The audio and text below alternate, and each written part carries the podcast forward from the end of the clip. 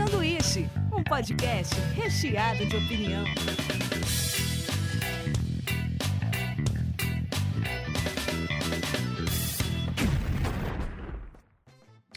Diretamente da Springfield brasileira, começa mais um sanduíche. E hoje eu tô aqui com Davi Calerra. Bom dia, boa tarde, boa noite. E a gente vai receber depoimento dos pessoais. Eles não vão estar ao...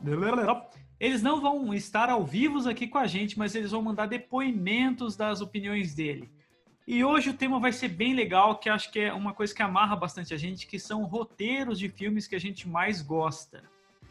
É, cara, eu acho sensacional a história, às vezes, por trás de roteiros, assim. É, eu acho que bastante dos nossos vai cruzar, mas é uma coisa que eu já tinha trocado ideia com o Davi também. Eu vejo que muitos dos meus roteiros estão há décadas atrás e eu tenho uma explicação para isso.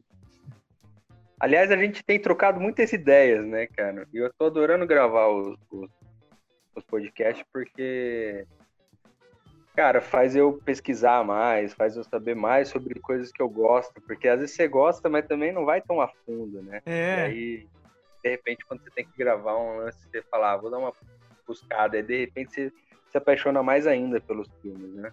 É, e é da hora que a gente acha assim, a hora que a gente vê uma puta ideia, você fala assim, cara, o cara chegou lá, mostrou pra galera e rolou, sabe? Daí você vê que, cara, é, um, é todo um processo complicado que, tipo assim, agora, na, na, na última década principalmente, a gente está muito mais numa era de produtores que diretores. Então, hoje em dia, o cara já tem que garantir bilheteria tal. Não à toa, tipo, os filmes da Marvel, outros filmes que são um pouco mais pasteurizados, assim, é. eles tomam mais conta do cinema do que esses filmes todos alternativos. É, eu acho que a forma como se faz cinema mudou bastante, né, cara? É, o lance de pegar os roteiros, a gente, é, o, o, que acontece é que muita gente é, acaba credibilizando um puta filme, às vezes, pelo diretor, né? Isso, Mas é. nem sempre, nem sempre é o diretor que, que escreveu o filme. E também, às vezes, a gente ah, esquece que alguns filmes são baseados em alguns romances, em algumas, algumas obras literárias. E aí parece que já veio meio de mão beijada, né, pro, pro cara lá só destrinchar e escrever um script pro filme. É até legal você falar isso, porque às vezes você, você se empolga com o filme, você vai ler a obra e você fala assim, cara, não tem nada a ver. o cara deu outro tom. É, eu acho, eu acho que até dá pra gente abrir um, um, um parênteses, um dia fazer um podcast de falar de filmes e séries que falam sobre livros Legal. e vice-versa, e qual que ficou melhor ou não. Aliás, vocês que estão escutando a gente, vocês podem mandar sugestões de pauta também, né? Sim, sim, muito legal. É. Então, assim, se vocês querem ouvir sobre alguma coisa, às vezes a gente consegue encaixar aqui na nossa pauta.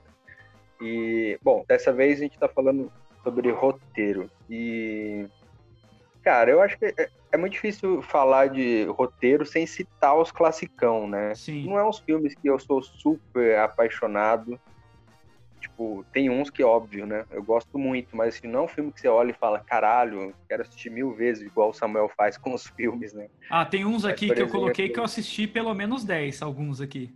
Ó, eu, eu começo a listar, assim, Casablanca, por exemplo. Sim, um clássico. Ele é, ele é dirigido pelo Michael Curtis, mas o roteiro é do Julius, né? E é baseado também numa peça, né, tal. 1942 o filme. Esse filme ele foi muito reconhecido pelo, pelo roteiro mesmo, né? E seguindo essa linha, um pouquinho antes tem o Cidadão Kane, né? Que, que, é, que é do Orson Welles, é, que na verdade é escrito pelo Herman Mankiewicz, alguma coisa assim. Esse filme é muito bom mesmo, né? Para quem curte jornalismo, publicidade, publicidade também. É. É um, é um filme que, aliás, é indicado nas faculdades É. de publicidade, né? Eu lembro que eu assisti ele quando eu fazia publicidade e propaganda na. Por causa da toda a semiótica dele, né? De fotografar o cara para parecer mais poderoso. Tem toda uma parada, né? É um puta de um filme, né? Preto e branco. E acho que passando por aí, a gente encaminha para um que é um dos grandes, né, Bim? Que, é, que até hoje é consagrado pelo roteiro e pelo filme foda que é o Poderoso Chefão. Sim. E daí, aí a gente tá falando de Coppola e do Mário Puzo, né? O Mário Puzo, ele escreveu o livro, né? O The Good Father. E ele não queria fazer o filme. O Francis Ford Coppola, ele queria um filme mais autoral e tal, só que era uma época onde você assinava um contrato que você tinha que fazer o filme que os caras queriam, todo mundo queria Ah, é, adaptar. disso. É, ele tinha um fe- feito um filme que não tinha dado muito certo. Daí os caras falaram, nós queremos adaptar esse livro do, do Poderoso Chefão e tal. E daí, fala assim, ele fez o primeiro, mas porque ele queria ganhar um puta dinheiro pra fazer os filmes mais autorais dele. E daí, beleza, ele fez esse filme e virou meio que uma maldição dele, porque os caras depois falaram, não, você vai ter que fazer o segundo, vai ter que fazer o segundo. Ele falou, cara, eu não quero fazer. Daí os caras chegaram com caminhão de dinheiro e falaram, você vai fazer o segundo. Eu falei, ah, beleza, é nóis. E aí vira uma trilogia, né? É, você imagina o terceiro, o que, que os caras não chegaram, né? Cara, eu não imaginava essa história por trás, não. Eu, eu, eu fiquei muito. Quando eu soube que era baseado, porque depois de muitos anos eu fui saber que era baseado num, num romance, né? Sim, O cara tinha escrito e tal. Mas, enfim, é, é, eu acho que ele deve ter mordido a língua, né, o Coppola, porque esse, esse filme foi um tipo de vendagem, assim, né, e, e não só, né, pela, pelo, pelo simbólico icônico que ele cria, né, tanto de marca É. como de várias coisas. e fala que inicialmente os caras não queriam aceitar o Marlon Brando, né, os produtores. Porque o cara tava gordo, meio acabadão e tal. Nem- Ninguém falou, cara, ele não é mais o galã que ele era, já era esse cara e tal. E daí falou que o cara ele passou um negócio no cabelo lá que ficou cabelo lambido, sabe? A hora que os caras viram interpretando, falaram, é, é ele, é ele mesmo, tá ligado? O cara provou Cara, que, tipo, ele é foda. O Marlon Brando, ele é um, é um- é fenômeno, né, porque ele é, é- na verdade, ele é, é, ele naquela minissérie que a gente falou aqui, que é o Hollywood, né, o, o ator principal lá, ele é meio baseado no Marlon Brando. Sim, nessa coisa do, do, do cara que está fugindo da guerra e quer conquistar Hollywood e tal, né? E faz de tudo para conseguir. Só que o Marlon Brando, ele acaba entrando para uns filmes picadura mesmo, né, cara? É, tem umas E um polêmicas deles- em torno dele também, né? Um de um filme que ele É. é, Ah, tem, é, o Último Tango em Paris. é, foda. Na verdade, eu não sei se é por ele, mas eu acho que é mais o, o Antonioni, né? Que, que força a barra ali para uma cena é, praticamente de um estupro, né? é, pra quem não sabe o que é, aconteceu, qual é o nome do filme, Davi, mesmo? É o Último Tango em Paris. É, nesse filme, o, o diretor pediu pro Marlon Brando ir lá e, e literalmente estuprar a atriz. Tipo, colocar É. nela por trás, assim. E, e, e- foi isso, cara, que aconteceu. Ninguém deu muita credibilidade pra ela depois. E foi foda. Na verdade, foda. É, do Bertolucci, cara, na verdade, né? Eu falei Antônio, mas é, é Bertolucci. Esse cara, o Bertolucci, ele tem uma. Ele tem um. Ele tem vários assuntos complicados, né? Tem um que chama La Luna, que tem uma coisa meio de, de incesto, assim. O filme é bom, cara, mas. é, enfim, É foda. tem uns temas meio complicados, então eu não sei de quem é a ideia de, de ter gravado sem o consentimento da menina. Não, lá, né? eu, eu Da- li que ele convenceu o Marlon Brando, só pegou a manteiga, eles só colocaram uma manteiga pra lubrificar ela, mas ela não sabia que a cena ia ser real. E foi isso, é, cara, é um estupro, não tem, não tem outra palavra. É um estupro. É, se a atriz não sabe, se ela É. não consente, É. né? basicamente é isso. Mas aí falando, é, que nem você falou um pouco do, do Brandon, e, e aí eu acho que o Coppola, é, ele deve amar o Brandon, né? Porque depois ele volta em Apocalipse Now, Sim, que é um filme épico, é, que aliás é um dos filmes que eu separei para falar de roteiro aqui. sensacional. Eu, eu amo Coppola, eu acho que ele, é, o Spike Lee, né, fez, fez uma Bebeu um homenagem pouco, né? muito- É. Fez, não, nesse último do Spike Lee, o Destacamento Blade, ele fez uma, uma puta homenagem ao, ao Apocalipse. O que é sensacional é que, mesmo ele sendo bom e tudo mais, esse cara estourou o orçamento desse filme, assim, muitas vezes, né? Que, tipo, Sim. cara, é, foi N complicações. Esse filme tem uma história sensacional por trás dele também. Coppola, ele faz uma, uma pontinha no próprio filme, cara. A- na hora da cena da guerra, que tem um cara filmando, porque tinha os- o, o pessoal que documentava a guerra, né? Tem uma cena que estão documentando a guerra. O cara que tá segurando a câmera é o... É o, é o- ele sempre... Isso é, isso é uma coisa do Hitchcock, né? Ele sempre aparece, né? É, o, o Scorsese também tem uns filmes antigos dele que você vê ele em uma cena ou outra, né? Nesses novos eu não vi mais. Ah, o Woody Allen, assim, o Tarantino também, O né? Tarantino Sempre- gostava de fazer participação também, né? ainda falando dos clássicos que compensa mencionar e que eu não vou escolher como os roteiros que eu, tipo, ah, que roteiro que você curte. Sim. Esse daí, Poderoso Chefão, provavelmente, né? assim, eu gosto muito. Até que eu gosto muito de irlandês, que eu acho que tem essa coisa da máfia e tal, assim, me, me agrada um pouco. E até o tempo meio devagar também. O Natal do Roman Polanski, né, cara? E aí ele ganha um prêmio de, de Oscar por roteiro original com esse filme, né? E o, e o roteiro é do, do Robert Downey. E esse filme também é 1974. É, enfim, são filmes que, que acho que quando se fala de roteiro tem que ser falado e tal. Não são os filmes que eu vou escolher hoje para falar. É, é, é, legal a gente citar pelo valor histórico, né? Mas a gente também trazer alguns. Porque um que eu tinha é separado também, mas eu não vou falar muito sobre ele porque não dá para falar da obra isolada, é da vida de Brian do Monty Python. Que eu acho um ah. roteiro sensacional, por exemplo, o cara reproduziu um cara que nasceu vizinho de Jesus Cristo e ele nunca foi ninguém.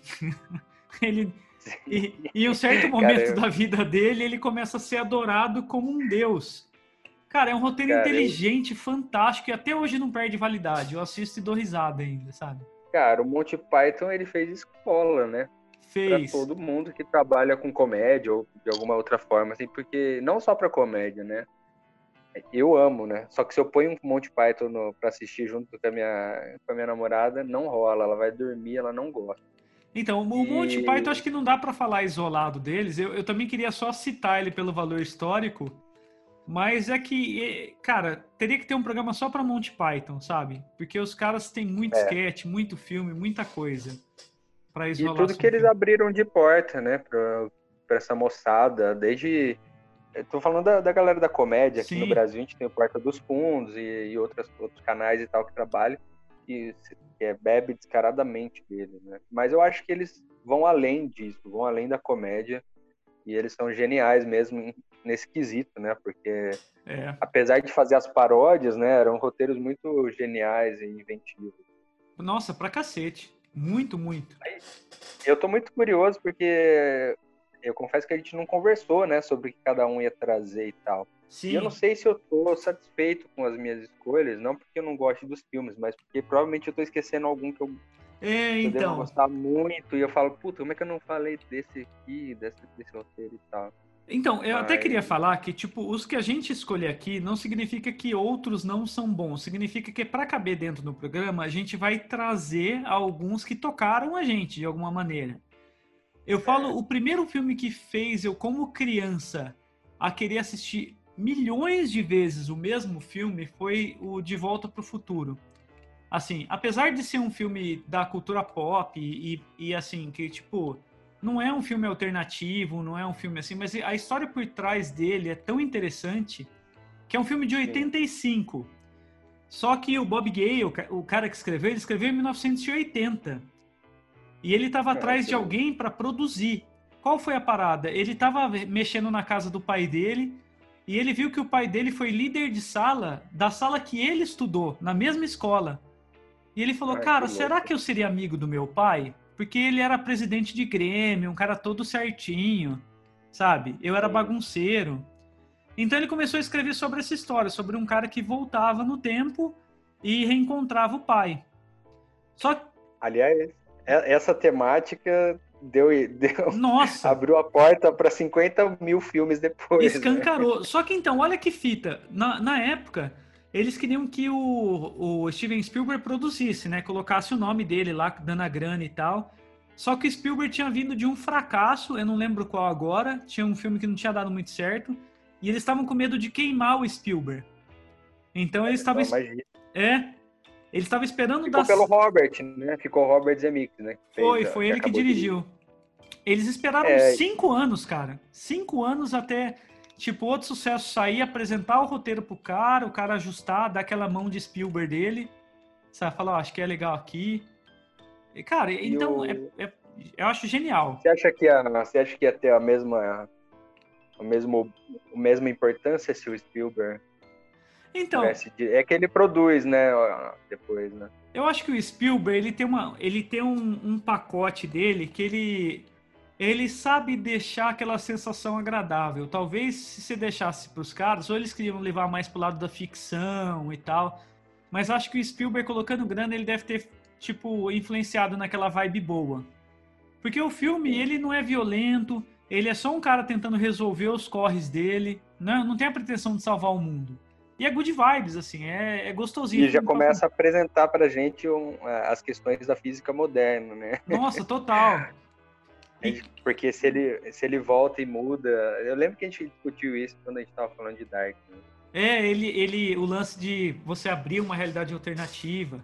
Mas então, esse filme eu gostei demais, porque os caras, eles planejavam fazer um só. Demoraram cinco anos para fazer o segundo. Foi 89 o segundo. Então, hoje em dia, se um é. filme faz sucesso, cara, no ano seguinte já tem. Igual Velozes Furiosos, tem 14 por ano. É.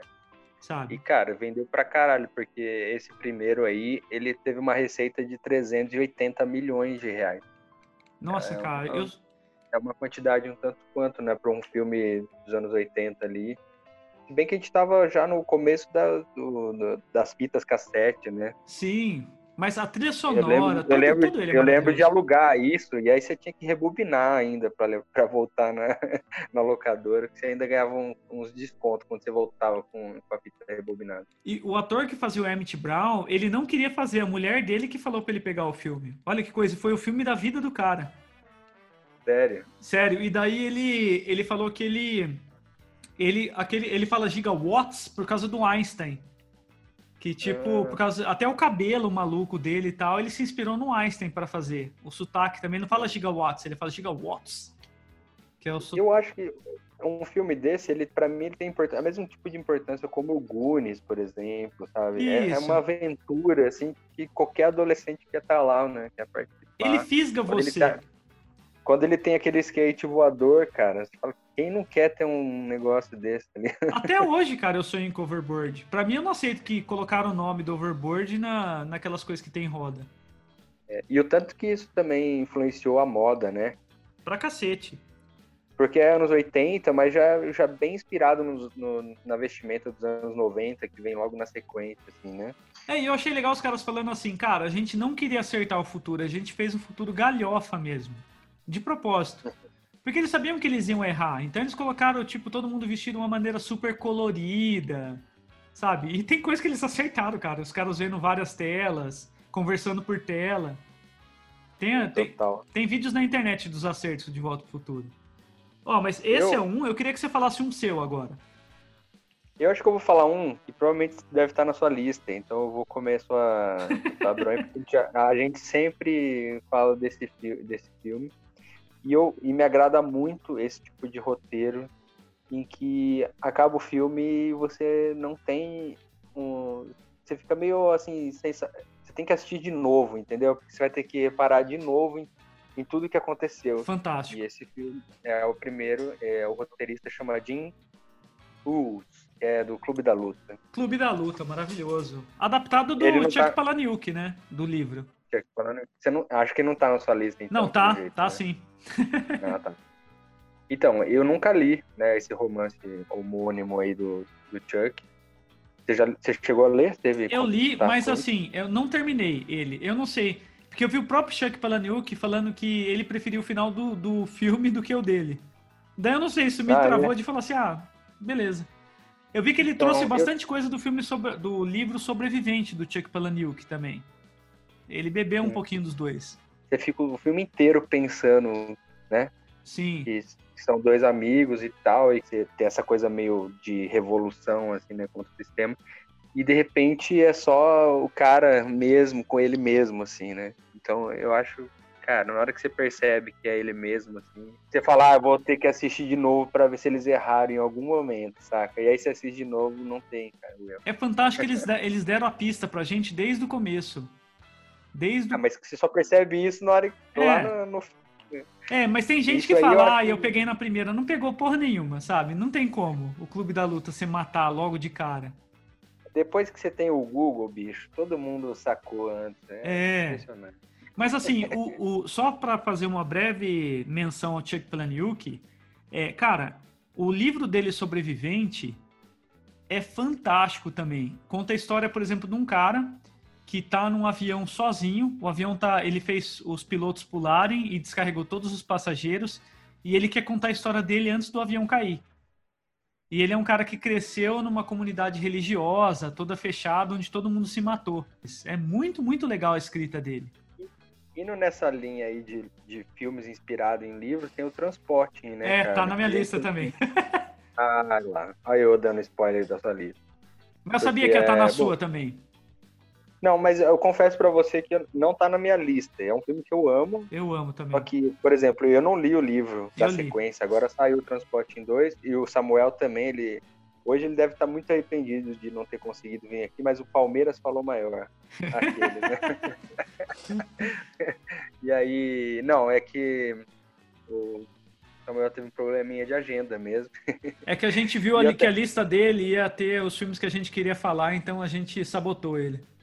É, mas ele vai mandar algum áudio falando alguma coisa, porque o Samuel tem umas histórias muito boas de, de furos de roteiro, que seria genial a gente ouvir. Então, a gente vai mandar umas perguntas para ele, e ele vai, a gente vai colocar em algum momento aí do podcast.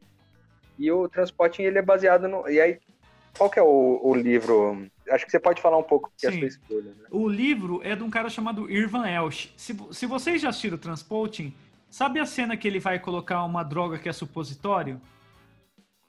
Que ele, ele uhum. fala que ele vai parar, ele, ele não consegue parar, ele vai atrás de um cara e o cara só tem a droga em supositório. Aquele cara que entrega a droga para ele é o escritor do livro. Ah lá. Então, o cara Ah, é ele é. mesmo. o cara chamaram o cara para participar do, do filme. Mas assim, eu, eu o filme, apesar dele ser trágico, ele é cômico também, sabe? O cara é engraçado e tal. E no livro, cara, é muito mais pesado sabe? Imagina. É mais, é mais denso, os, os, caras se dão muito mal. Então eu fui assistir é o, o, filme, tipo, é todo agitado, música e tal, e o, o livro é pesadão, cara. o livro é bad pra mim, eu fico, eu fico pensando nisso, assim, o, o, roteirista dele é o John Rod, né? Uhum. E aí eu fico pensando qual que é o trampo dele mesmo. Deve ser adaptação mesmo, né? E resumir personagem também. Tinha muito é, mais deve... personagem. O cara fala assim, cara, não dá para entrar 14 caras aqui. Vai ter que ser 5 é. caras só. Eu fico imaginando que às vezes é mais fácil ter a história, mas você fica imaginando que você tem que resumir um negócio super complicado. Deve ser mó trampo. Né? É. E tem algumas características que mudam também nos caras. Tipo, o... no transporte tem um cara que o vício dele é a briga, que é o Berg. Né? No, uhum. no livro você entende um pouco porque ele é assim.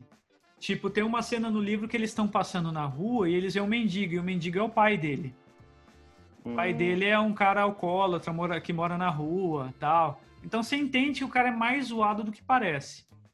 E tem outros personagens que os caras resumem, falam assim, cara, vamos colocar tudo em, em dois, três ali. Sim. Mas é bem legal. É, eu imaginava que se, se não viesse por você, ia vir pelo Samuel, esse filme, por isso que eu acabei não colocando na minha. O Clube da Luta, eu confesso também que eu sabia que ia estar na sua. Eu gosto na demais. Sua, na sua lista. Eu. É, cara, enfim. Quem não assistiu, não sei o que aconteceu com a sua vida até agora, mas acho que você tem que voltar em algum lugar e. Mas eu acho que pra galera nova, o, o Transporte é um filme, acho que de 96 ou 97. Então talvez seja um, um filme que seja manjado pra gente, mas pra geração nova não é. Então, cara eu reassisti hoje, eu tava preparando a pauta, falei, só vou assistir um pedacinho só e quase terminei ele de novo, sabe? Olha que rapaz aplicado, hein, cara? É. Tá fazendo a tarefa de casa certinho. Só que, só que tem uma cena lá que você vê que é datado, sabe? Tem uma cena que aparece um bebê que você fala assim, puta, bonecão mal feito, sabe? Mas ignora é. isso. É. O resto é maravilhoso. cara, e nessa linha aí, cara, é, de diretores mais subversivos e tal, eu gosto muito do. Gosto muito do Spike Jonze, tá ligado? Sim, do Her. Eu acho. É, e o Her, eu, é justamente do Her que eu, que eu vim falar, apesar que tem outros que daria para comentar, né? Tipo, quero ser John Malkovich. Marav maravilhoso. É Ma muito foda. E é o John Malkovich mesmo fazendo ele mesmo. Mas eu acho que, ó, primeiro é legal você falar do Her, por que, que você curte bastante o Her? É. Então, o Her, cara, primeiro assim, ele foi uma surpresa. Primeiro, o Her ele ganha, ele ganha um, o melhor roteiro, né, no Oscar. Isso é um filme recente, para quem não assistiu, é um filme com como é que chamou? O, o ator mesmo? O Coronga. Joaquim. é, o Coronga, o Joaquim Phoenix. e a. Cara, ele é uma. Dizem que é uma resposta, né? Ao é. Lost in Trans... Translation. Translation. E é com a mesma da... atriz, né? É, exatamente. E é, da, é a filha do Coppola, que a gente já falou, né? A Sofia Coppola, né? A, a, Scarlett, Coppola... a Scarlett Johansson faz os dois filmes, né? É, exatamente. E ela é fodida, né? E, e, o Her, cara, a história. O, às vezes o Oscar erra, né? Mas às vezes eles acertam. Assim. O Her eu achei que foi um puta de um acerto, porque é uma história super delicada, né? Ele se apaixona. É um mundo super vou, vou citar o Bauman aqui só para parecer inteligente, mas uhum. é um mundo super é, líquido, né? E aí o cara, ele escreve cartas, né? Ele escreve recados Isso. e. E eles, só que é, é como se o, o iOS do, do iPhone aí fosse ultra mega inteligente, né? A, a Siri fosse uma pessoa que realmente vai conversar com você e te entender, né? Vai entender seu anseio e ele acaba, obviamente, se apaixonando pelo iOS. Cara, o que eu achei fabuloso é, primeiro, a, a Scarlett Johansson mostra que só com a voz ela é capaz de fazer você se apaixonar por ela. É. Porque a, escutar só a voz dela, eu já cairia naquele iOS também tranquilaço, sabe? Já ficaria caidinho. E ele mostra outro ponto. Tem a Scarlett que... Johansson também, né? Hã? No filme. Tem é. a Scarlett também. A Scarlett Johansson é, é a voz do uh, iOS. Ah, eu achei que você eu achei que tinha comentado outro nome, perdão. Não, não. Eu falo que só pela voz ela já conquista a gente. Mas outro ponto que eu acho fabuloso desse filme é o seguinte: que ele questiona toda, toda a nossa figura de paixão e querer viver um romance é muito ligado à nossa humanidade. Tipo assim, a gente é finito, a gente morre e tal. E um computador não. Se ela é uma inteligência artificial, ela vai ver esse amor de outro ponto. Ela não precisa estar no mesmo ponto físico, ela não precisa ter um corpo. Ela pode falar com mil pessoas ao mesmo tempo. Então é. começa a entrar várias questões aí que o cara não imaginava. Sabe, a, a, até a monogamia e tudo mais é um, é um conceito humano e nem assim ele é absoluto. E é, é muito louco porque a hora que ele percebe, a hora que ele pergunta, né, com quantas pessoas ela, ela tá falando no momento. Puta merda. E, e aí são vários, né? Ele tipo, o mundo dele acaba ali. Você acaba morrendo junto com ele na, na hora, né? Você fala, pô, ela tá com milhões de pessoas Bate aquele coração de adolescente quando você tá no chat a pessoa demora para responder, você sabe que você não é o único. É. E aí nessa linha também tem o Brilho Eterno de uma Mente Sem Lembrança, né? Sim. Você falou do Brilho Eterno de uma Mente Sem Lembrança. É legal falar da direção, mas eu acho muito interessante também que aqui entra um cara que a gente falou demais nas nossas conversas, que é o Charles Kaufman. É assim, é, ele, ele fez o Brilho Eterno de um Momento Sem Lembrança, que é maravilhoso. É um dos meus filmes assim de, de romancinho e tudo mais que eu, que eu acho mais fantástico. Ele fez Quero Ser John Malkovich, que é insano, é muito bom. E a adaptação também, que ele, ele transforma o Nicolas Cage no, numa atuação fantástica, sabe? Faz o cara e tem os filmes dele como diretor também, viu, cara? Acho que a adaptação ele é, ele é diretor, se eu não me engano. É, é esse Anomaliza de 2015 aí, é, é, ele é diretor e roteirista também. Mas esse, o, o, o Brilho Eterno de Momento Sem Lembrança é uma empresa que a, apaga a memória das pessoas. Tipo assim, ah, você, você perdeu um relacionamento, você não quer mais pensar na pessoa, eles vão lá e apagam mas nada impede de você cometer os mesmos erros se você esquecer um erro que você cometeu. Então, cara, é maravilhoso. É um roteiro muito bem escrito. Uma ideia muito boa. É, só que se você não assistiu, leva o lencinho, porque é, é, um, filme bem triste, né, cara? E assim, Jim e... Carrey desossando na atuação, assim, mandando bem zaço. É do, é do Gondry, né? Do, do Michel Gondry, né? Ele não é do Jonze, não. Ele é do Gondry, que aliás é outro cara fudido para mim também, que tem a ciência do sonho acordado, né, que vem para cá. É um outro diretor bem foda. Esse eu conheço poucos. Oh, o... Cara, assista, deu, perca algum tempo. A natureza quase humana é muito bom. Tem, tem umas coisas muito boas. Mas o, o Brilho Eterno de Momento Sem Lembrança é do, do Michel Gondry, não é do, do Jonze, não. É que eu tava falando que é o seguinte, é, eu comparei o Her um pouco com... Perfeito com o Brilho Eterno, porque ele tem essa coisa depois de, da, da, fossa, né? Nossa, então sim, é cara. isso. É um- são filmes de fossa, assim. Mas assim, são filmes que você termina, você fica na fossa, mas depois você começa a pensar coisas legais também. Te leva a refletir sobre a vida. Você tinha separado o Kaufman aí na sua lista também? Tinha separado do Kaufman o Brilho Eterno, o Eu Quero Ser John Malkovich e a Adaptação. São os três do Kaufman que eu assisti. Eu sei que ele tem mais, mas eu não acompanhei os outros. Mas o que eu gosto dele, cara, É, que São os principais. né? é, são roteiros fora da curva também. Eu acho que o Samuel ele ia defender muito o Tarantino aqui como roteirista, né? Porque Ele ele, é bom também. o, o, Tar- o Tarantino, ele é bom também. Ele até que é bom esse É, é menino. bom. É um cara que acaba não, não tendo tanta barrigada, né? Ele, ele Sim. costura muito bem os roteiros, né? Então o que ele promete, ele acaba entregando raríssimas exceções, assim, de, de problemas de, de roteiro com o Tarantino.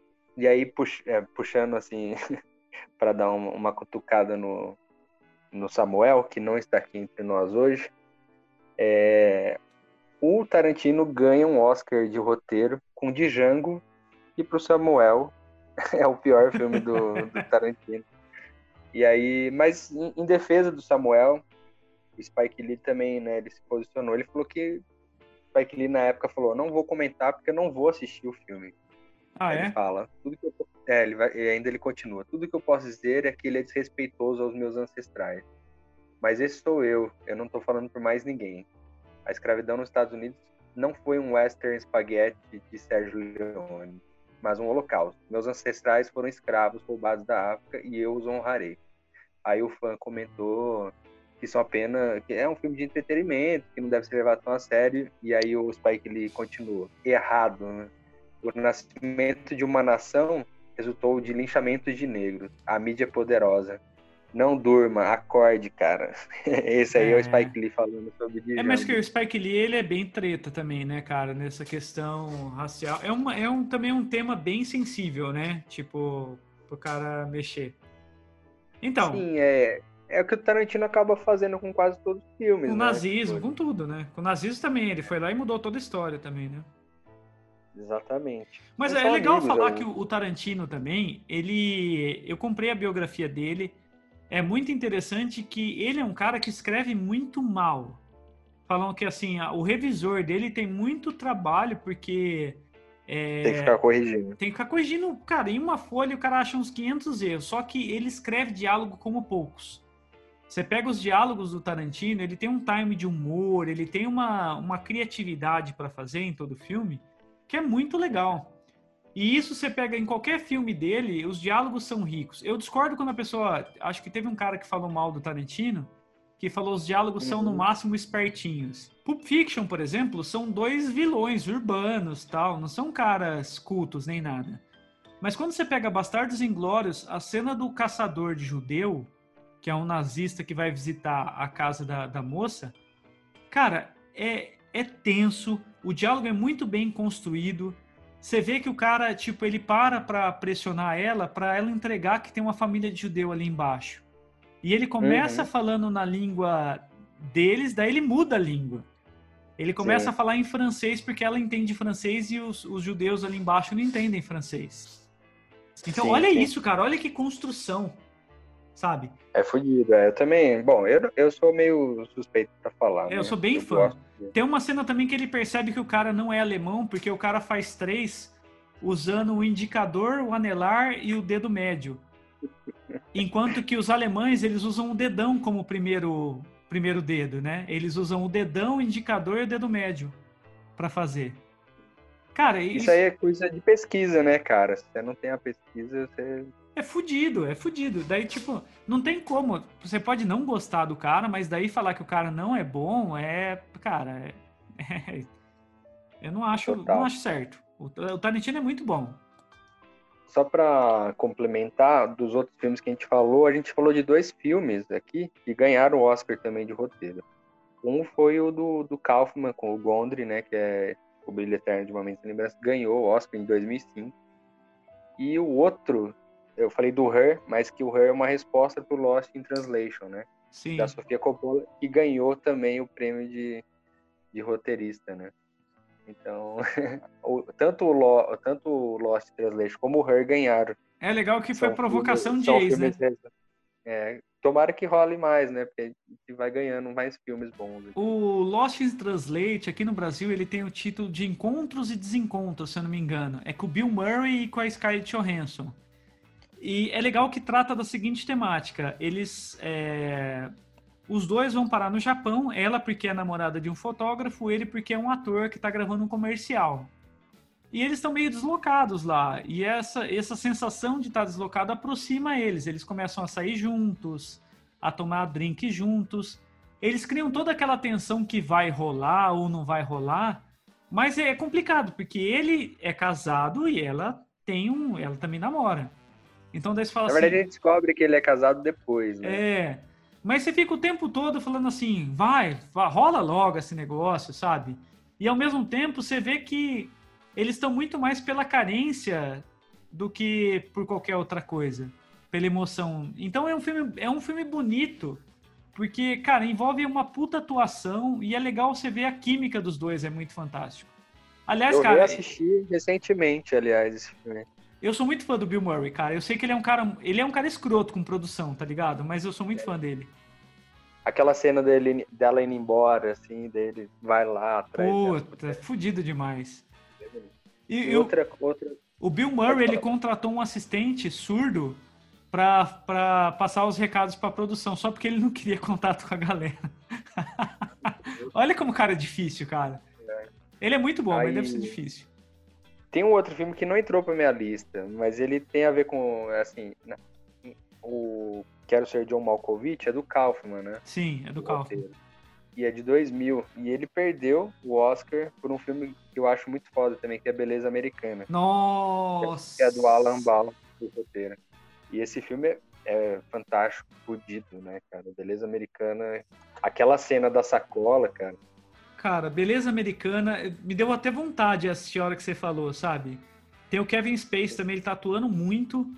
É, todos os outros Polêmico, atores. Kevin. Polêmico, né? A gente ficou sabendo depois de várias cenas escrotas da carreira dele, né? De, tipo, forçar a barra com os caras. Mas, cara, esse Aliás, que filme... pé que ficou, né? O House of Cards acabou? Não refilmaram? Mataram o personagem e continuaram com a mulher. Ah, verdade. Com a...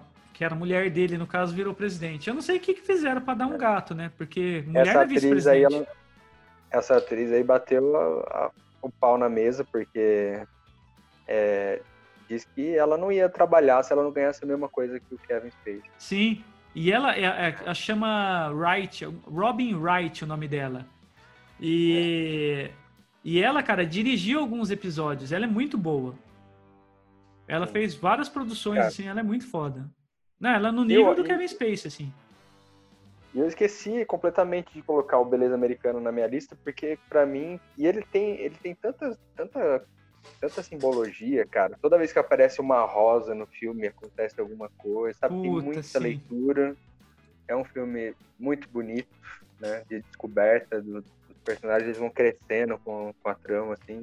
É muito foda. Então, é interessante a gente falar de roteiro, porque eu vi uns caras comentando alguma vez, e é um fator em comum do que a gente está conversando aqui.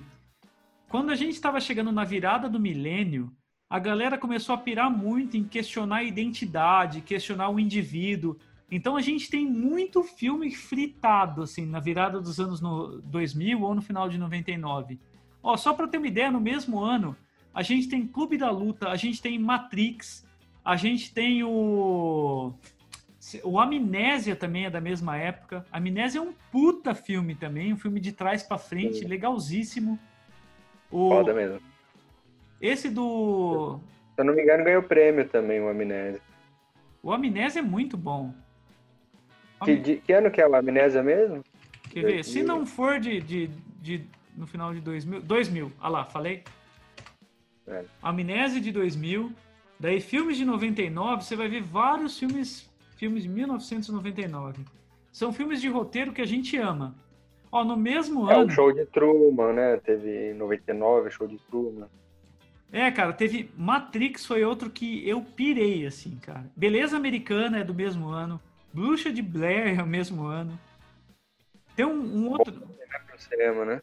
é, cara, Aqui no Brasil também, né? Os anos 2000 foi bem, porque a gente tinha bastante incentivo, né? Sim. leis, tudo pra isso. Então a gente teve muito filme bom aqui no Brasil também nessa época. Eu acho que foi uma época boa pro, pro cinema, né? Devia ganhar muito dinheiro. Então, eu tava vendo até uma, um lance da. que eu queria falar. Eu tava vendo na lista aqui, por exemplo, dos filmes do ano 2000, tem um que passou despercebido, mas acho o roteiro excelente, que chama 13 Terceiro Andar. É um filme do mesmo ano. Ele saiu um pouquinho antes de Matrix. Ele tem um roteiro excelente, mas ele foi apagado porque saiu Matrix depois. Vocês já Cara, eu assisti e aconteceu exatamente isso, cara, comigo.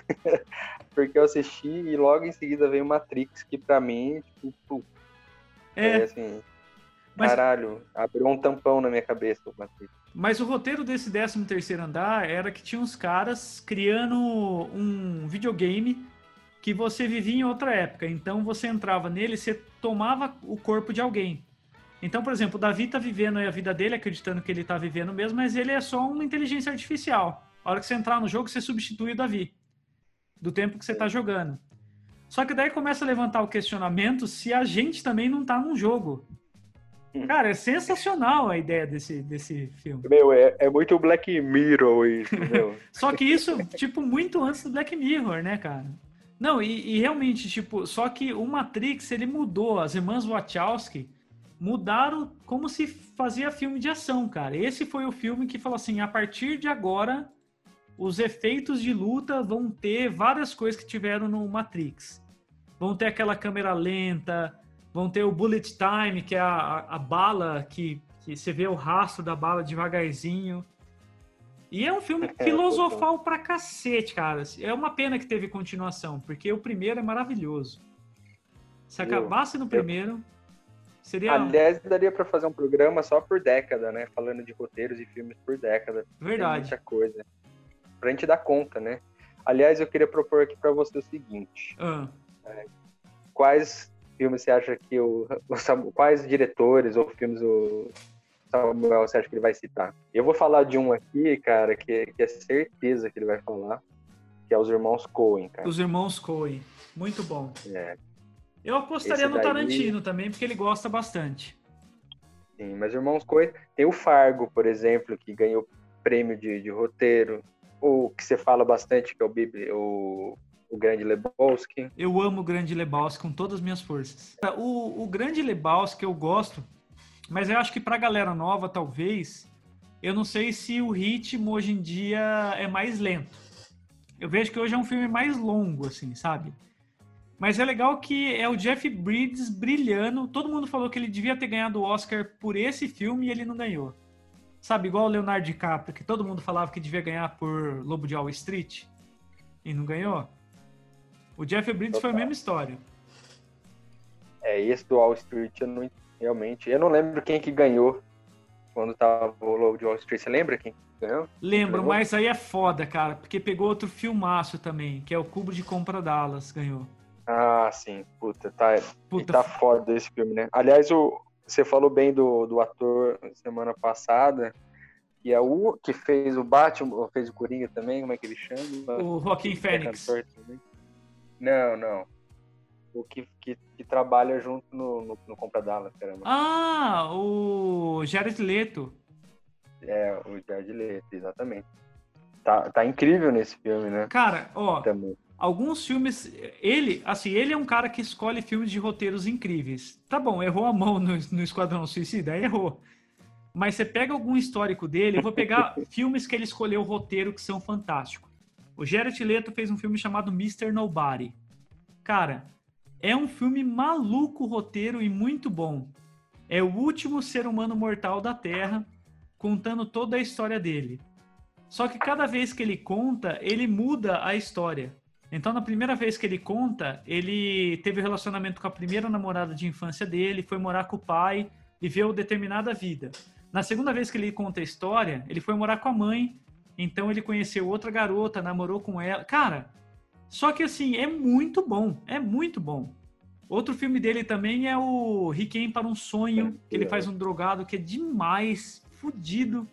Só que assim, é um filme pesadíssimo também, de depressivo. O Clube de Compra é Dallas também. Então esse cara escolhe bem filme, cara. As pessoas subestimam ele, é bom Sim, pra sim. cacete. Ah, sabe onde ele Não, tá não também? Hum, Ele é o cara de anjo do Clube da Luta. Ah, ah, ah, é verdade, cara. É? É verdade. Aquele loirinho que o, o Tyler deforma na porrada. Puta, é um puto É spoiler, ele, mas faz 20 total. anos o filme também, vai. Eu chamei o Não, outro acho que esse é, é- é, não tem como, a gente já, já deu vários spoilers aqui, não vai ter como fugir muito, não. É, Mas acho que não são spoilers tão também. sim. Agora, bom, eu falei dos irmãos Coen porque, mano, tem uma lista enorme só de filmes dele, né, cara? Que, que pra mim é foda. Esse do Ballad aí, que tá no, no coisa, ganhou, né? O melhor roteiro no, no Festival de Veneza e tal. Então, assim, é, dedique seu tempo aos irmãos Coen. E eu acho que o Samuel vai acabar falando dos Coen, não tem como. Bom, tem um filme que eu gosto muito, mas eu não conheço mais trabalho dos caras, que é do Brian Klangman e do Lee Stan, Stanthow. Eu não sei se pronunciar, a pronúncia deve estar cagada. Mas é um filme muito legal, cara, a ideia. E qual a parada do filme? O Bradley Cooper é um cara que está tentando ser escritor e tá com um bloqueio criativo. Não consegue, não consegue, não consegue. E ele vai num brechó comprar umas coisas, porque ele é um cara quebrado, e ele acha uma valise legal. A mulher dele fala, leva, parece, parece coisa de escritor. E quando ele abre, ele acha um diário dentro. Cara, e ele começa a ler, ele fala, cara, eu não queria copiar, só queria sentir aquelas palavras passando pelos meus dedos. Porque a história é muito interessante. Ele começa a escrever aquela história, sai para comprar cigarro, a hora que ele volta, a mulher dele tá chorando. Fala assim, cara, eu achei que você não fosse um escritor bom, mas você é um gênio. Essa história é maravilhosa, você deve lançar essa história. E daí o cara fala, mano, sabe, subiu o ego, ele taca o pau, ganha tudo quanto é prêmio de literatura por aquele diário. Só que é o diário da vida de alguém. E esse cara vai atrás dele. Cara, é uma puta história. Tipo, é um roteiro simples, se for ver, mas é maravilhoso, cara. Achei muito legal. Eu não confesso, eu nunca tinha ouvido falar, cara. Eu vou anotar aqui. Aliás, pode ir pra dica lá do final, né? Inclusive. Sim. E é um filme simples. Eu, eu tava vendo também o, aquele filme também do 1917. Ele tem uma história de roteiro interessante também. O Sam Mendes, que é o diretor do filme, ele conta que essa história é uma história que o avô dele contava pra ele desde pequeno. Você assistiu 1917? Não. Eu assisti, cara. Aliás, o plano sequência que tem nesse filme é torturante. É bom. fantástico, né? Tipo, beleza, o filme pode não ser o filme mais maravilhoso do mundo, mas é. Aliás, é o, mesmo, é o mesmo cara que fez a, America- a Beleza Americana, né? É verdade. O, o Sam Mendes Sam é, é da beleza americana também, né? Sim. Então, o Sam Mendes fala que essa história é a história do avô dele. O cara que tá levando a carta lá é o avô dele. E eu não vou dar Ah, spoiler que porque é bom. um filme recente, nem saiu nas plataformas ainda. Mas, é um então- puta filme, né? Ganhou Oscar de várias coisas, né? Acho que de técnica, de montagem também tava. Agora, só de umas coisas que eu tinha notado, né? Porque tem uns caras que a gente acaba colocando como. como pessoas. como gênios mesmo, né? Porque além de dirigir, os caras roteirizaram. E uns que são muito craques nisso. É o Kubrick, né, cara? O Stanley Kubrick. Sim. Fudido. O Woody Allen. O Woody Allen escreve pra caramba. Aliás, já ganhou muito prêmio de roteiro. O Almodover, por exemplo. Então tem esses caras que eles têm o, o dom de dirigir e de fazer o roteiro, né? E não é à toa que são os grandes aí da, da indústria, né? Cara, e o Kubrick tem outro, outro fator que eu acho fantástico nele. É que assim, antes dele ser um diretor de cinema, antes dele escrever histórias deles, ele era um fotógrafo que era até bem considerado da indústria. A galera já achava ele foda como fotógrafo. Se você pegar as cenas dele, são perfeitamente enquadradas. Todas as cenas deles. Deve ser virginiano, certeza que é Cara, virginiano. mas na hora que você vê, eu vou mandar depois um vídeo pra você ver, talvez até deixe no link aqui. Os planos dele são perfeitamente encaixados na, na parte áurea da fotografia, assim, sabe? Daí você vendo todos os filmes dele são perfeitamente enquadrados. E, cara, o... eu, eu separei dois filmes dele aqui pra falar. Do Kubrick? É, porque eu acho que é um cara que, além de, de né, cineasta, é roteirista e tal. Eu só quero confirmar uma coisa. Ele não, ele não é virginiano, cara. Mas ele deve ter algum virgem no mapa. Porque signos. Não. É, não, porque ele, ele tem essa mania de enquadrar, deixar encaixado certinho, né? Eu gosto bastante disso. É, mas eu sei que você não gosta dessa, dessa, dessa temática zodíaco. Mas tudo bem, Então. eu, eu acho engraçado. Bom, eu falando primeiro do Laranja Mecânica, né? Mas na verdade ele também é uma adaptação de um livro, né? Que, é, que leva o mesmo nome, Laranja Mecânica, né? Do Anthony Burgess. Sim. E, cara, esse filme pra mim é que é essa coisa meio distópica, assim, né? Dos, daqueles moleque fanfarrão. Cara, é, É, um foda. Esse filme é foda demais. Ele, até hoje, Eu acho que você demorei pra ele... assistir ele. Eu tive que tentar umas duas vezes. Não porque o filme é ruim, mas é porque. É, cara, é uma história muito complexa, assim. Na hora que você entra na história, embala mesmo. Demorei pra embalar no filme. É, E eu, pra mim, o, a Odisseia, né, cara, do espaço, que é um filme de sci-fi, né? E é e ele é escrito, né, pelo Kubrick também e pelo, e pelo Clark, né? Diz que é meio baseado no, no conto de, de Sentinel, né, do próprio Clark lá, mas Sabe que eu acho é verdade. Sabe o que eu acho fantástico no 2001 Odisseia no Espaço? É que tem muita galera, por exemplo, pra quem não é, cara, o cara faz tão bem o lance na viagem do, do espaço e desse conto espacial que muita galera que não acreditava que o homem tinha ido à Lua achava que o Kubrick que tinha feito isso e no, no estúdio, né? O Kubrick que tinha feito a imagem do homem na Lua no- de tão bem feito que é o 2001. Ah, capaz de nego achar isso até hoje, pra falar a Acho. verdade. Mas tem, uma, tem um lance, eu tava discutindo com um amigo sobre o roteiro desse filme, e eu não lembro muito bem do fechamento dele. Mas assim, o Hall, é, que é o computador da, da, da nave, ele, para muitas pessoas, ele trai a tripulação. Mas na verdade, esse amigo meu falou que não. E eu dou razão para ele. Porque a missão do Hal era manter a missão a todo custo. Então ele estava obedecendo a programação dele. A partir do momento que as pessoas estavam tentando abordar a missão, a programação dele era manter a missão. Então, tipo, se o obstáculo se torna a pessoa, ele começa a se livrar da pessoa também. Ele é um computador, ele é É. pura lógica. Sim, sim, faz sentido. Porque inicialmente você fala assim, cara, ele, ele se revoltou. Não, ele não se revoltou. Na verdade, ele continua seguindo o pensamento lógico. Se você pegar É. uma pessoa fria e lógica, ela vai, tipo, ela não vai pensar na questão humana. Olha que viagem. Não é muito. Total, total. Eu achava até que tinha. Que, a Odisseia tinha uma, um pouco de referência dos Solares do Tarkovsky, mas não, cara. Acho que Solares vem depois. Se eu não me engano, Solares é de 72 e a Odisseia é de 68. Então eu achava que, que por um, um milésimo segundo que o, o Kubrick tinha uma influência do Tarkovsky, mas pelo jeito deve ser o contrário. Porque Solaris também, né? É um filme que se passa dentro de uma nave e tal. E o. E o. E depois é refilmado, inclusive com o George Clooney, né? 2001 Odisseia no Espaço, ele deu inspiração para um filme que eu amo e pouca gente conhece. É outro filme que eu não sei como passou despercebido pela galera, chamado Moon, sabe? Lunar. Ó, esse filme, a direção é do Duncan Jones e o roteiro é do Duncan Jones também, com Nathan, Nathan Parker. Eu não sei se é um cara, se é uma mina. Nathan deve ser um cara. Mas, cara, esse filme é só o Sam Rockwell sozinho numa nave. E ele tem um roteiro muito interessante que, assim, ele é um cara que está numa expedição lunar fazendo um serviço, operando uma máquina lá que está extraindo minério da Lua. E dentro de três meses ele vai voltar. A única companhia que ele tem é desse computador. Por isso que eu acho que ele bebe bastante de 2000 Odisseia no Espaço.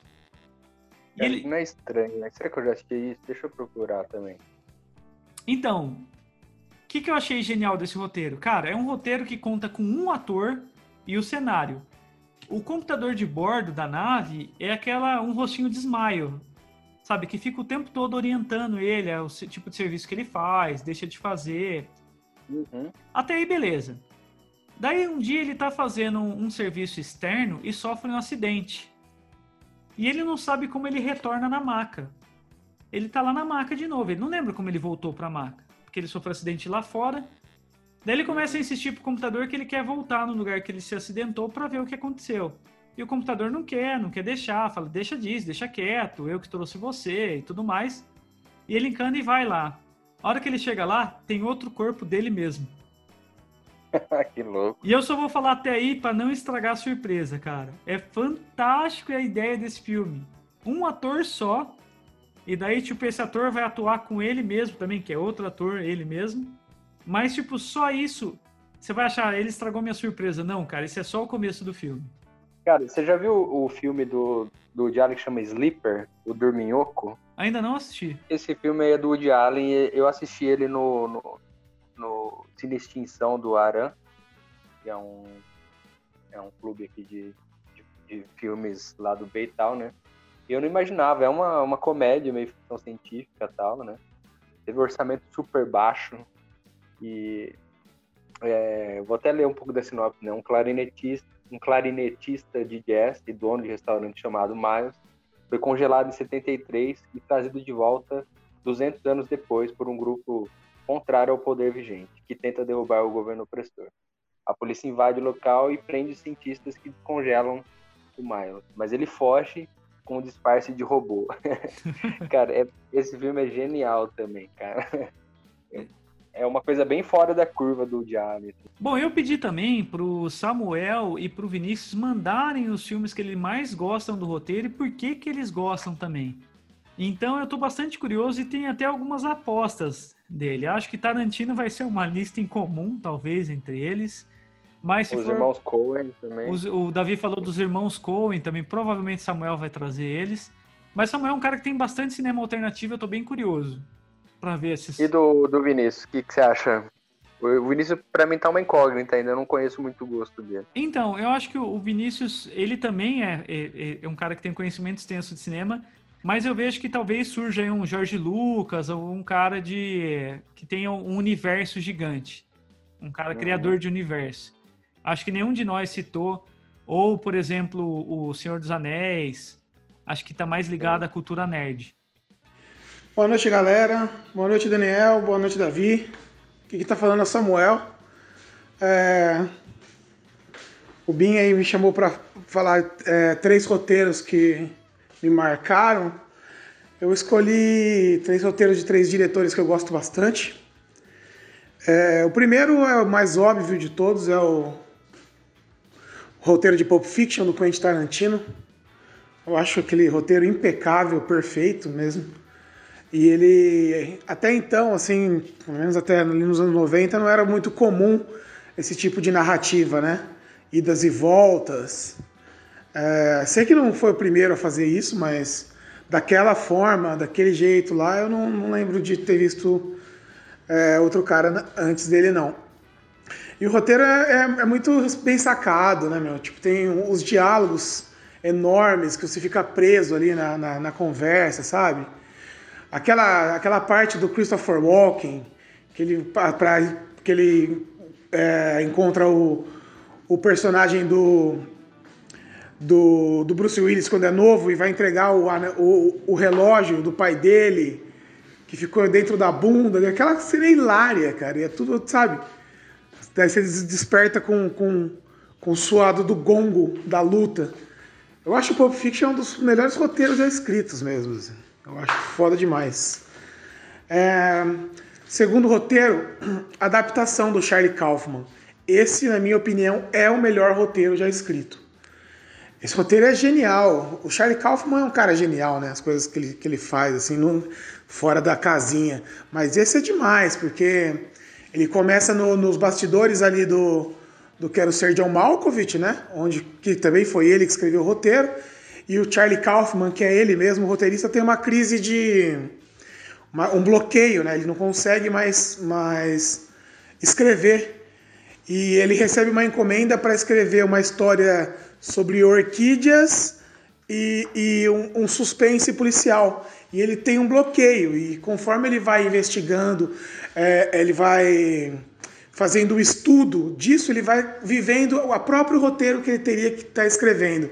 Ele começa a investigar o cara que rouba orquídeas do, do Parque Nacional, a, a, a escritora que tem um romance com o cara. E daí uma parte que eu acho genial é quando ele vai, ó, vou dar um spoiler aqui, então, essa galera. Ele vai numa palestra de um desses coaches, né, assim, de um, de um cara de roteiro. E daí o cara pega e fala para ele assim, é, é, fala assim, ó, esse é uma coisa ultrapassada que já não faz mais. Eu esqueci o nome técnico, mas é quando o narrador vai explicando a história. E o filme é feito assim. E o cara fala assim para encerrar, é, e nunca, nunca termine um filme com Deus ex machina. Para quem não sabe, Deus ex machina é tipo assim, o mocinho vai morrer e daí o vilão escorrega do penhasco e cai, ou cai um raio em cima do vilão, quando alguma coisa esdrúxula acontece. E como que a adaptação termina? A hora que o vilão vai matar o cara, vem um jacaré e pega o vilão. Cara, é, é um roteiro genial demais.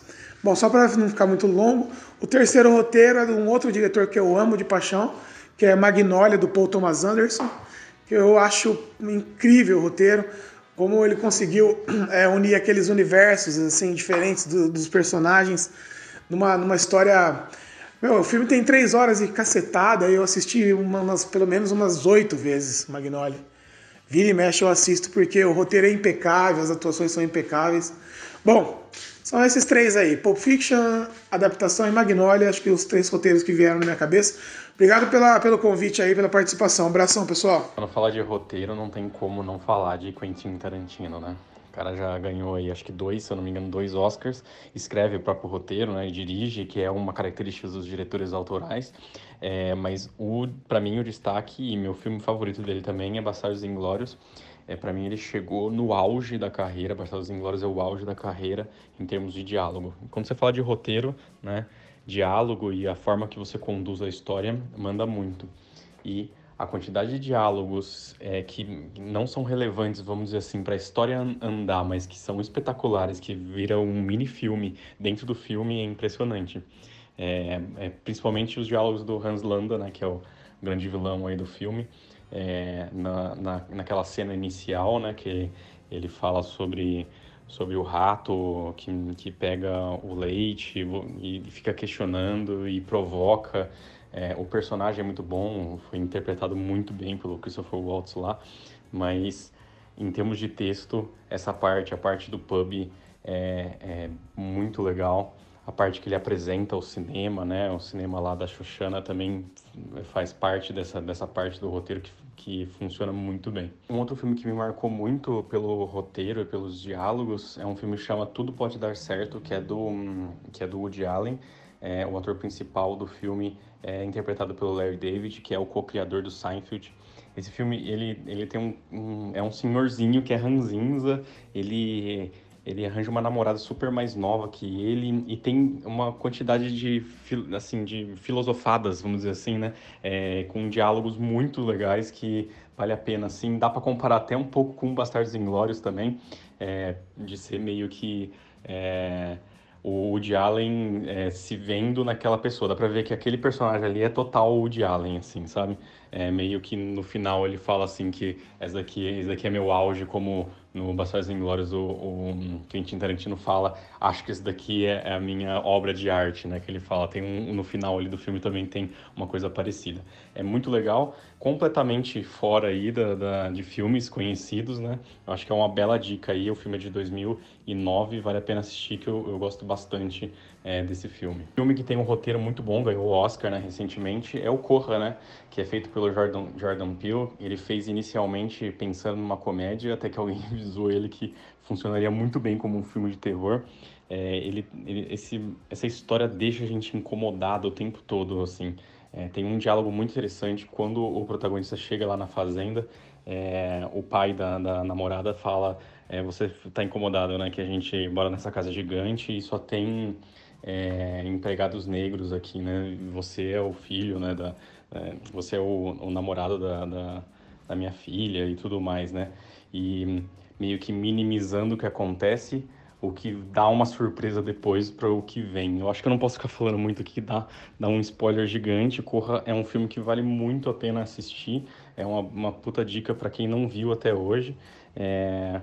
E tem um, um, roteiro primoroso, assim, que colocou o Jordan Peele aí na, no estrelato, né? Ele era só da comédia, ele, no estrelato digo na, na, em Hollywood, né?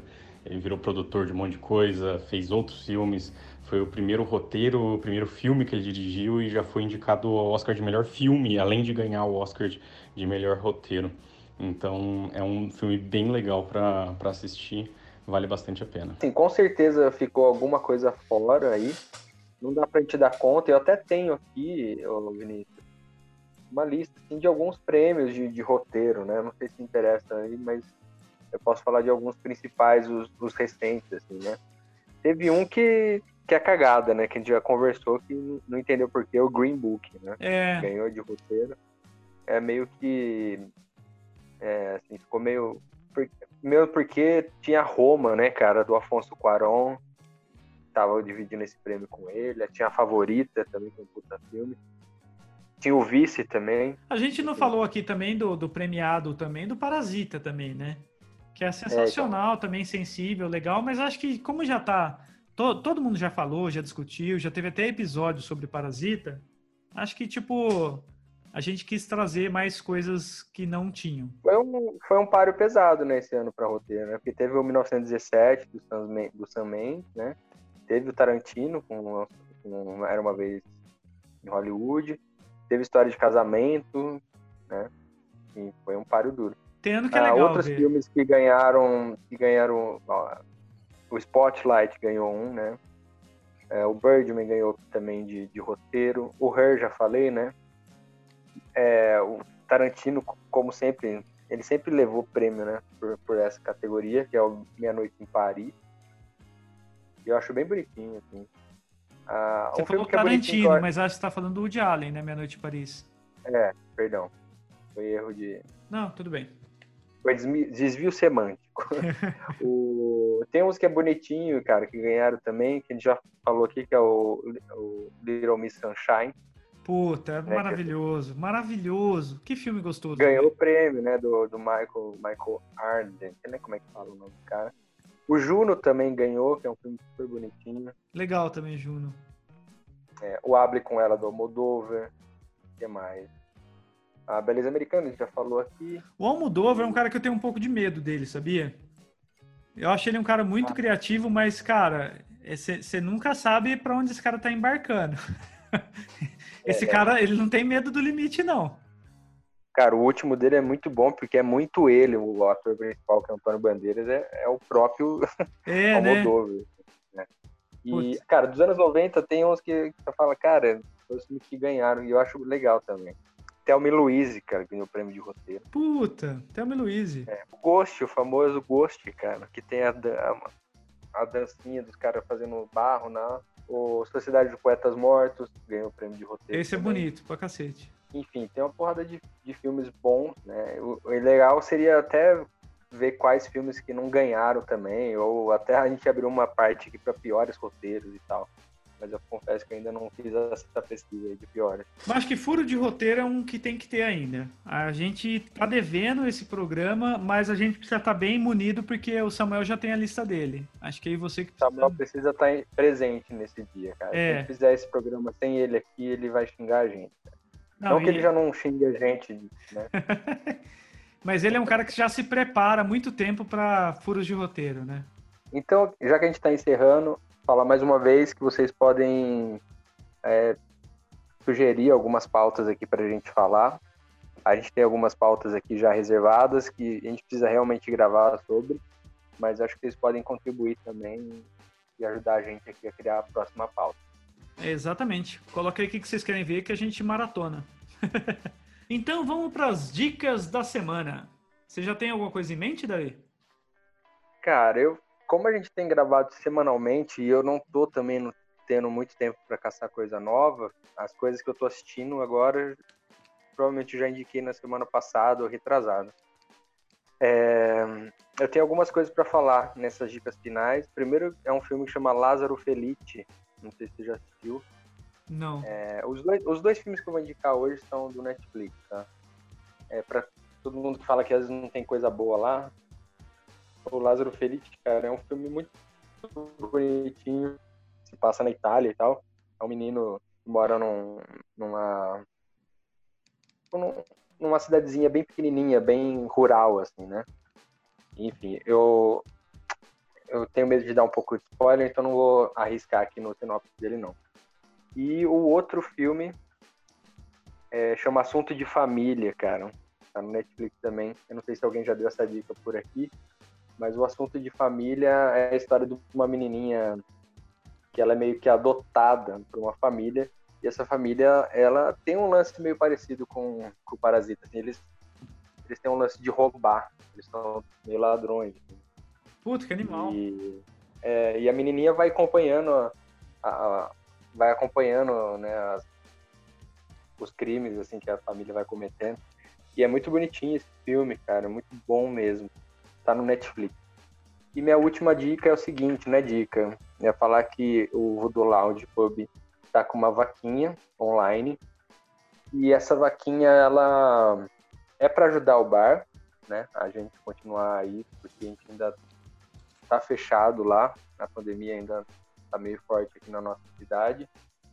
E meu bar tá fechado lá e eu tô abrindo uma vaquinha online para as pessoas contribuírem. Só que uma parte do que for doado eu vou acabar repassando pro,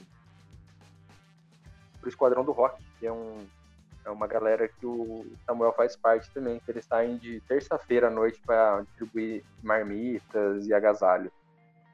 Então, ajudando o bar, você também ajuda aí no projeto social e ajuda a gente também a segurar as pontas aí durante a pandemia. Oh, é legal. O, o Voodoo é, é, onde reúne todo o movimento underground de Bauru, então é muito importante a gente ajudar, colaborar aí para os lugares que a gente curte, cara. Porque é isso. É o reduto. É nosso é reduto. o reduto. É nosso cantinho. Eu falo, é, tipo. De, deixa nosso cantinho lá, pô. Você quer achar a galera do podcast e você vai no Voodoo. Eu andei assistindo uma, uma série da Amazon Prime chamada Lore. E achei legal que eles pegam alguns contos reais. É meio conto de terror, sabe? Igual a loira do banheiro. Ah, é? É, mas eles pegam alguns contos reais. Tipo, tem de uma, de uma madame que morava com a sobrinha dela. O primeiro conto é uns contos de 15 minutos, mais ou menos. E são desenhados, alguns. Pelo menos os que eu vi. É, é, é conteúdo da Prime, hein? Hã? Conteúdo da Prime, né? Da Prime, é.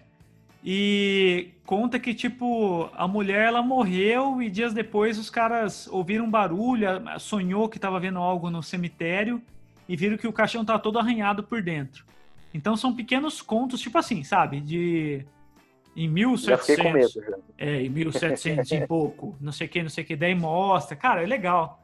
E os desenhos são meio naif, assim, sabe? São meio sem perspectiva, são diferentes, assim. Achei interessante. Outra parada que eu vi também, a gente fala bastante desse filme.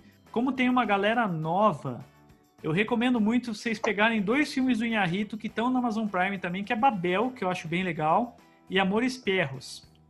Babel me, me ensinou uma lição que eu levei pro resto da vida, que é sobre nunca tomar gelo de onde você não conhece a água. lembra dessa Cara, cena? não dei spoiler.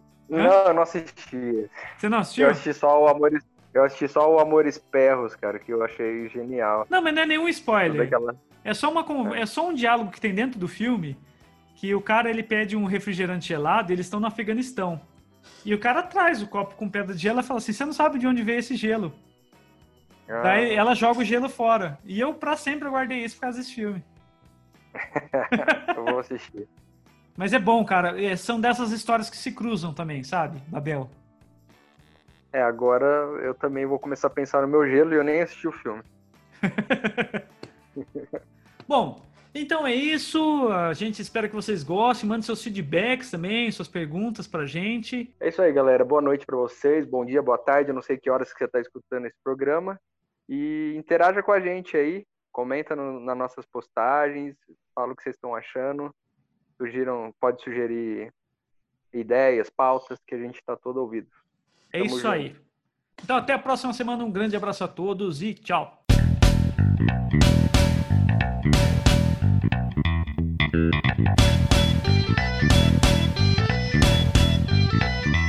Thank